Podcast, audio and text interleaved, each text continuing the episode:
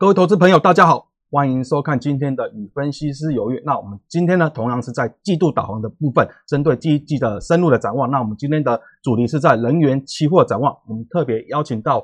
能源的分析师府谦为各位做深入的分析。那请府谦跟大家打声招呼。好，各位投资朋友，大家好，很高兴跟大家又见面了。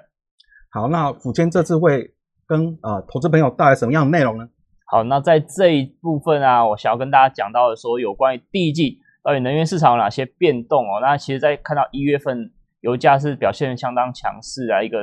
很特别的一个期货商品嘛。那最主要是反映到 OPEC 其实有一些政策上的一个改变哦。那在后续内容会跟大家做依序的说明。好，那我们啊前年部分就是在我们知道在啊去年的第四季，其实在疫苗有一些进展，看起来在能源期货表现也是蛮强的，对，没错。那其实我们可以看到。下边帮大家统计一下有关于第四季跟去年十二月份到底能源相关的商品的涨跌幅是怎么样的表现哦？那可以很明显看到，在第四季的时候，其实跟原油相关的商品表现是相对的比较强劲哦。那以天然气来看的话，就是比较弱势，涨幅不到一 percent 嘛。那不过如果从原油相关的，像轻原油啊，甚至热燃油的部分，其实都有两到三成左右的一个涨幅空间。那不过我们看到十二月份的时候，天然气哎。意外的是下跌了十一 percent 哦，那其实这个部分反映到，其实，在第十二月份的时候，其实美国冬天的一个低温的现象，其实并没有那么的明显，那也是导致说，其实像是天然气先前比较嗯。期待的说所谓的取暖需求啊，并没有出现的情况之下，导致天然气呈现一个下跌。那反而在其实欧佩克会议有比较正面的讯息的情况挹注之下，其实像轻原油甚至五千汽油部分也是呈现一个落后补涨的表现，其实都是可以。认为说，在第一季这个部分，其实有接续一个上涨的一个力道跟一个期待性哦。好，那我们在看到这次的大纲呢，我们会针对原油的供应、原油的需求还有库存，那最后会针对天然气这部分做深度的分析。这是我们的大纲的部分。那在欧佩加的减产啊，当然是近期最重要的一题啊，包括那个沙特意外的增减啊，减产那个一一百万桶的水准。好，那这边我先跟大家讲一下这个部分的影响大概是怎样，或者它进程。对，那其实这最主要的变化是着重在一月份啊，一月初的会议，其实欧佩克加他们会议有一个比较特别的宣称，就是说沙特这个部分是自愿性的减产一百万桶，刚刚有提到嘛？那其实如果从原本在去年欧佩克加原定的减产计划来看的话，在左边的这张图啊，其实在今年度的时候，它原本的减产规模会降到五百八十万桶，那等于是比去年底的时候会再增产一百九十万桶的一个情况。那不过，因为现在其实市场上的需求还是相对比较脆弱一点，就是最主要就反映到疫疫情的一个影响，所以对于这个部分，OPEC 其实它增增产的计划是比较谨慎一点，所以他们原本在 OPEC 自己讲内部的组织是认为说，在二到三月份是维持一个小幅增产的动作，因为在一月份他们已经增产五十万桶了嘛，那在二到三月份，其实他们计划是会增产七点五万桶。那这个部分主要是着重在像是哈萨克甚至俄罗斯的部分。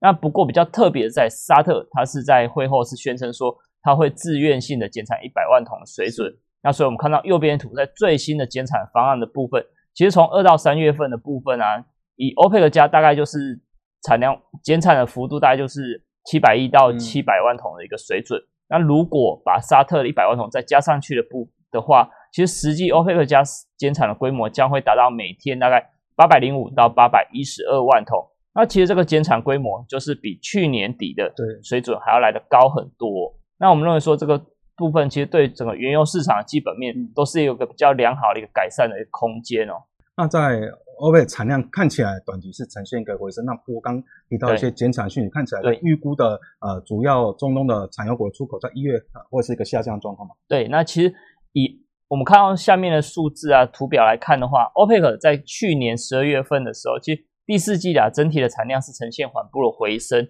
那这个部分其实反映到利比亚他们在去年底的时候呈现一个比较明显的增产的动作啊，那它的产量也是超过了每天一百万桶，从原本的十万桶增加到一百一十万桶的一个水准。那所以导致 OPEC 的产量增加。那不过其实上升空间还是相对有限。那我们市场事实上比较期待就是在一月份的时候。我们可以留意到，整个 OPEC 的产量应该有机会在沙特扩大减产的情况之下，是呈现一个比较明显下降。那这个部分其实也是复制在去年六月份的时候，当时 OPEC 也是额外的扩大减产一百二十万桶的规模。那所以在当时油价也是有呈现一个比较明显上扬一个趋势啊。所以我们认为说，二到三月份的时候，如果沙特真的有履行它这个减产的一个承诺的话，其实对原油市场都是一个比较正面的一个帮助。好，那刚就讲到沙特部分，那以啊以下半年是有一些呃小幅增长状况了，对，看起来大概是维持平稳。对，没错。那其实我们可以看到左边的图，大概就是它产量维持在九百万桶嘛。那我们刚刚有提到，它在去年六月份的时候也是有承诺说会扩大减产嘛，所以在当时它的产量其实是一度降到每天大概七百五十万桶。那你目前来看的话，它有机会再把它的产量回降到大概八百万桶啊，甚至七百万桶、七百多万桶的一个水准。那其实这个情况也会反映到它的出口了。那其实以沙特来看的话，它目前出口大概就是在五百多到六百万桶一个水准嘛，那相对也是比较平稳的。那其实，在第一季的时候，我们认为说它有机会，它的不管是产量或是它的出口的部分啊，其实都有进一步的下滑的一个空间。那我们认为说，只要沙特有一个相当明显的一个积极减产的话，其实都是有机会带领 OPEC 来进行进一步的调整全球原油供应哦。那也是让全球优势在今年第一季渴望维持一个小幅度的供不应求的一个情形。在美国页岩油看起来，因为啊疫情啊，使得它一些资本支出等等，或是它的呃一些生产有一些呃困难。那这边啊看起来它的动能是比较衰竭的状况。对，那其实我们其实过去一直都会提到说，受到疫情影响，甚至低油价的影响之下，其实美国页岩商都是面对一个财务上的压力啊。虽然说。以去年来看，整体来看的话，美国原油产量是维持一个相对平稳的一个状态。那不过我们留意到它的专油紧数是一个比较明显下滑一个趋势啊，反映到它的其资本支出的一个收敛的情况之下，导致它的原油单净产量是必须要大幅的提升，也是代表说它是会率先开采所谓的产量比较多，甚至比较好开采的一些油井。那不过我们留意到，其实，在近期它的单斤产量在左边的图是有比较明显的衰衰退哦。从原本的每天六万桶一口井每天有六万桶的产量，降到现在大概只有四万桶的水准。一部分是反映到专用指数的回升，啊，不过下滑速度其实是很明显的加快了。那也是代表说，暗指的说，其实产能较高的一个油田，其实有逐步衰竭的一个迹象啊。那我们认为说，这个部分只要配合先前的。在去年度它资本支出的收敛的情况之下，有没有认为说，在今年度美国页岩油的动能其实相对会比较枯枯力，也是乏力的一个状态？那认为说，预估说大概它的产量大概就是在一千万桶左右的水准。那先前 EIA 的预估值来看的话，他认为说，二零一二年、二零二一年的时候，美国原油产量是呈现缓步上升。那不过我们认为说，这个趋势可能会有所调整，因为反映到。资本支出的不足，甚至油田衰竭的情况之下，其实美国原油产量还是有下调的一个空间。是，在炼油厂部分呢，看起来它相对于过去的五年平均还是比较低。对，那其实我们看到，因为其实受什么疫情影响，甚至需求不振的影响之下，其实炼油厂它的产能，以美国来说的话，还是比较保守一点的。那我们可以看到，不管是左边或右边，左边的原油投入量，或者是右边的产能利用率来看的话。其实，在粉红色那条线就代表二零二零年的一个趋势嘛，实际值的表现。那我们很明显看到，就是在处于一个五年区间的一个下缘，是很明显，就是看起来就是比往年的表现还要差非常多嘛。那也是代表说，其实需求看起来还是比较保守的情况之下，其实炼油厂拉货动能还是比较缓慢一点的。那我们认为说，这个部分可能在第一季看起来还是比较难有比较明显的改善，因为第一季可能在第一第第一季底的时候是进入所谓的用油淡季，那这个情况其实对炼油厂它的角度就是会比较保守一点，所以我们认为说，虽然说在供应端看起来是比较正面利多的一个期待，那以需求端我们认为说就是要比较谨慎的看待，因为反映到疫情到底什么时候才会实际控制，我们还是比较不知道嘛，那就是要关注到。炼油厂在后续其实增产动作会不会加速？那可能就是攸关到，也是反映到后续一个需求的一个表现。在我们看到中国经济的部分，那我们知道中国疫情是在去年啊春节前后是最为严重嘛？对。那之后呢，自祭出了严格的封城的措施，那所以它的经济呢，从第二季开始就逐季的反弹。那以市场普遍的预估呢，那去年的。经济成长率大概是两个 percent，那今年大概是有八 percent 这样的水准，这边是比主要国家都来得好一些。那所以我们看到在呃在中国呢，它的原油加工量目前是处于高档，不过它有一些原有的进口配额的政策，那这边是怎样的影响？那我们可以看到，其实，在左边图跟右边图有一个比较明显差异的存在啊。那以加工量来看的话，其实从累积去年一月到十十一月来看的话，加工量是年成长三点一 percent。那以十一月单月来说的话，每日加工量是来到一千四百二十五万桶，那其实是创一个历史新高的表现啊。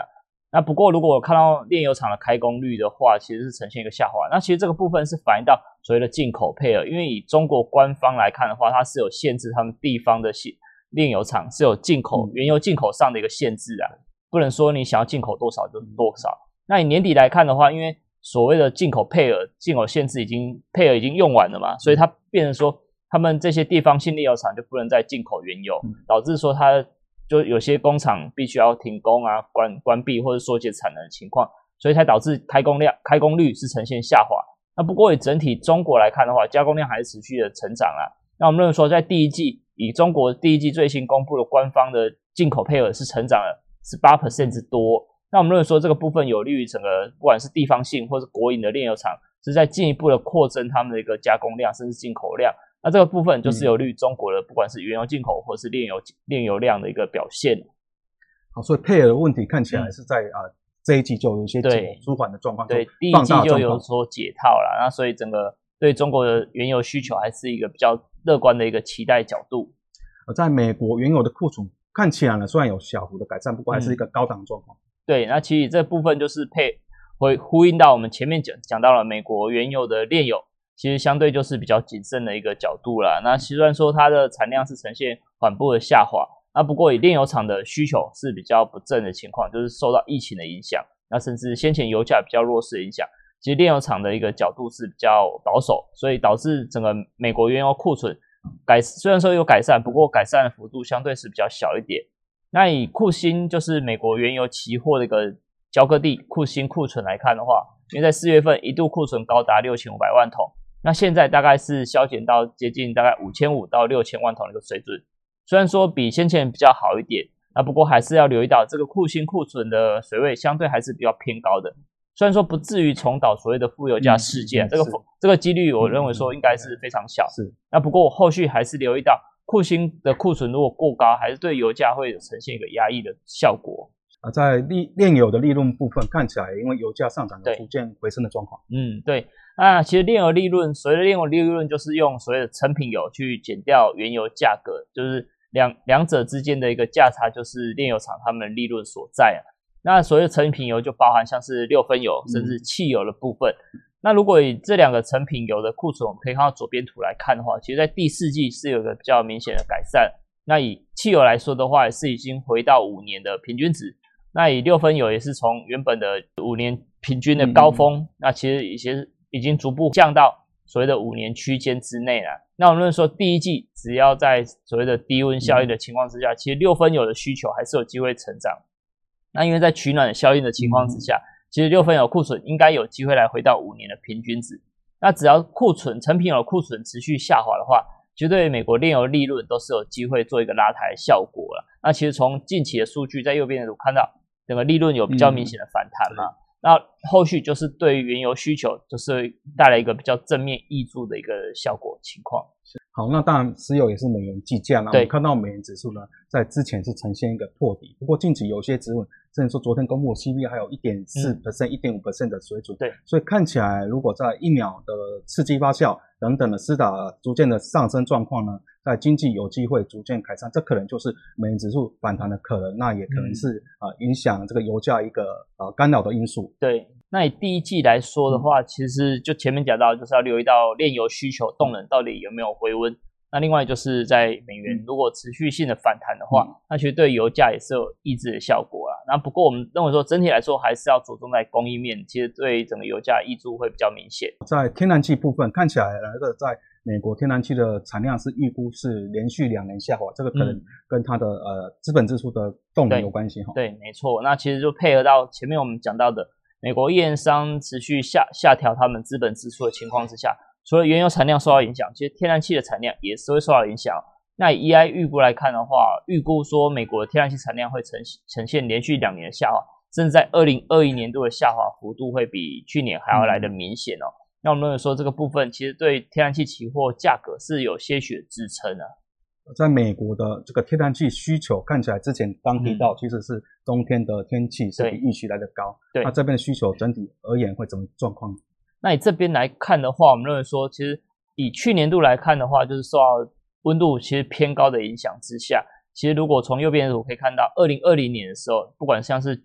居住用的、商用的取暖需求是有比较明显衰退，所以导致在去年度的时候，美国天然气的需求是减少了大概十七亿立方英尺。那以今年度来看的话，是会更明显下滑，是降到下滑到大概四十亿立方英尺。嗯，那其实这个部分是反而是反映到发电需求的下降。那我们认为说这个部分可能跟拜登的绿能政策有关，因为他是比较偏好绿能，是那比较不喜欢天然气的情况。那我们认为说，其实连续两年除了产量下滑之外，其实需求也是呈现下滑的一个趋势。那我们认为说，以天然气来说的话，它是比较需求导向。就是它价格受到需求面的影响会比较明显，所以这个部分可能就是要留意到，其实对天然气的价格，我们都会比较保守的来看待。呃，在气温当然是影响天然气这个价格一个关键哈。那对，在一二月的预估的看起来会是怎么样子？那以根据气象预报的显示说，在一到二月的时候，以美国天气来看的话是比较偏暖，就是比较温和的一个表现，还是比较温和。对，那虽然说。可能以去年来看的话，以十二月就是因为低温没有像预期的发生嘛，预期希望说可以有低温发生，不过看起来是并没有，所以导致天然气的价格比较明显下滑。那以一月份来看的话，近期是有一些短暂性的冷气团。以台湾来说，其实我们看到大家可以感受到近期的天气是比较寒冷的一个状况。那其实美国的部分也是，所以短线上是有助于带动天然气期货的价格上涨。那不过整体来说的话，第一季。其实全美调查来说的话，气温还是会比较暖和的情况之下，所以如果价格拉高的话，投资人可能可能就是要比较留意追价的风险，相对就是比较高一点。天然气的库存目前好像是下降到五年均值的状况。对，那以这边来看的话，虽然说它是呈现下降啊，不过我们认为说，其实这是符合市场的预期，所以对整个天然气价格。整个上涨的动能其实相对还是比较有限啊，我们还是要留意说，在一月份过后，其实整个美国气温还是具有一个高温偏高的一个风险存在，那对于整个价格还是会有一个抑抑制的一个效果。好，那最后结论部分，那我们请五千对原油包括天然气为我们做啊结论。对，那以结论来看，我们上面就跟大家总结了，就是以原油来看的话，我们认为说上涨空间还是可以期待。那以天然气来看的话，就后续的买盘可能相对就是会比较限缩一点哦。那反映到刚刚所提到，以原油来说的话，欧佩克家的合作关系还是相当紧密哦。尤其是沙特自愿性的扩扩大减产的情况之下，对于整个全球原油供应还是有比较明显的一个改善空间。那我们认为说，后续其实在疫苗的施打，甚至在纾困方案的提出之后，其实整体的疫情对原油市场的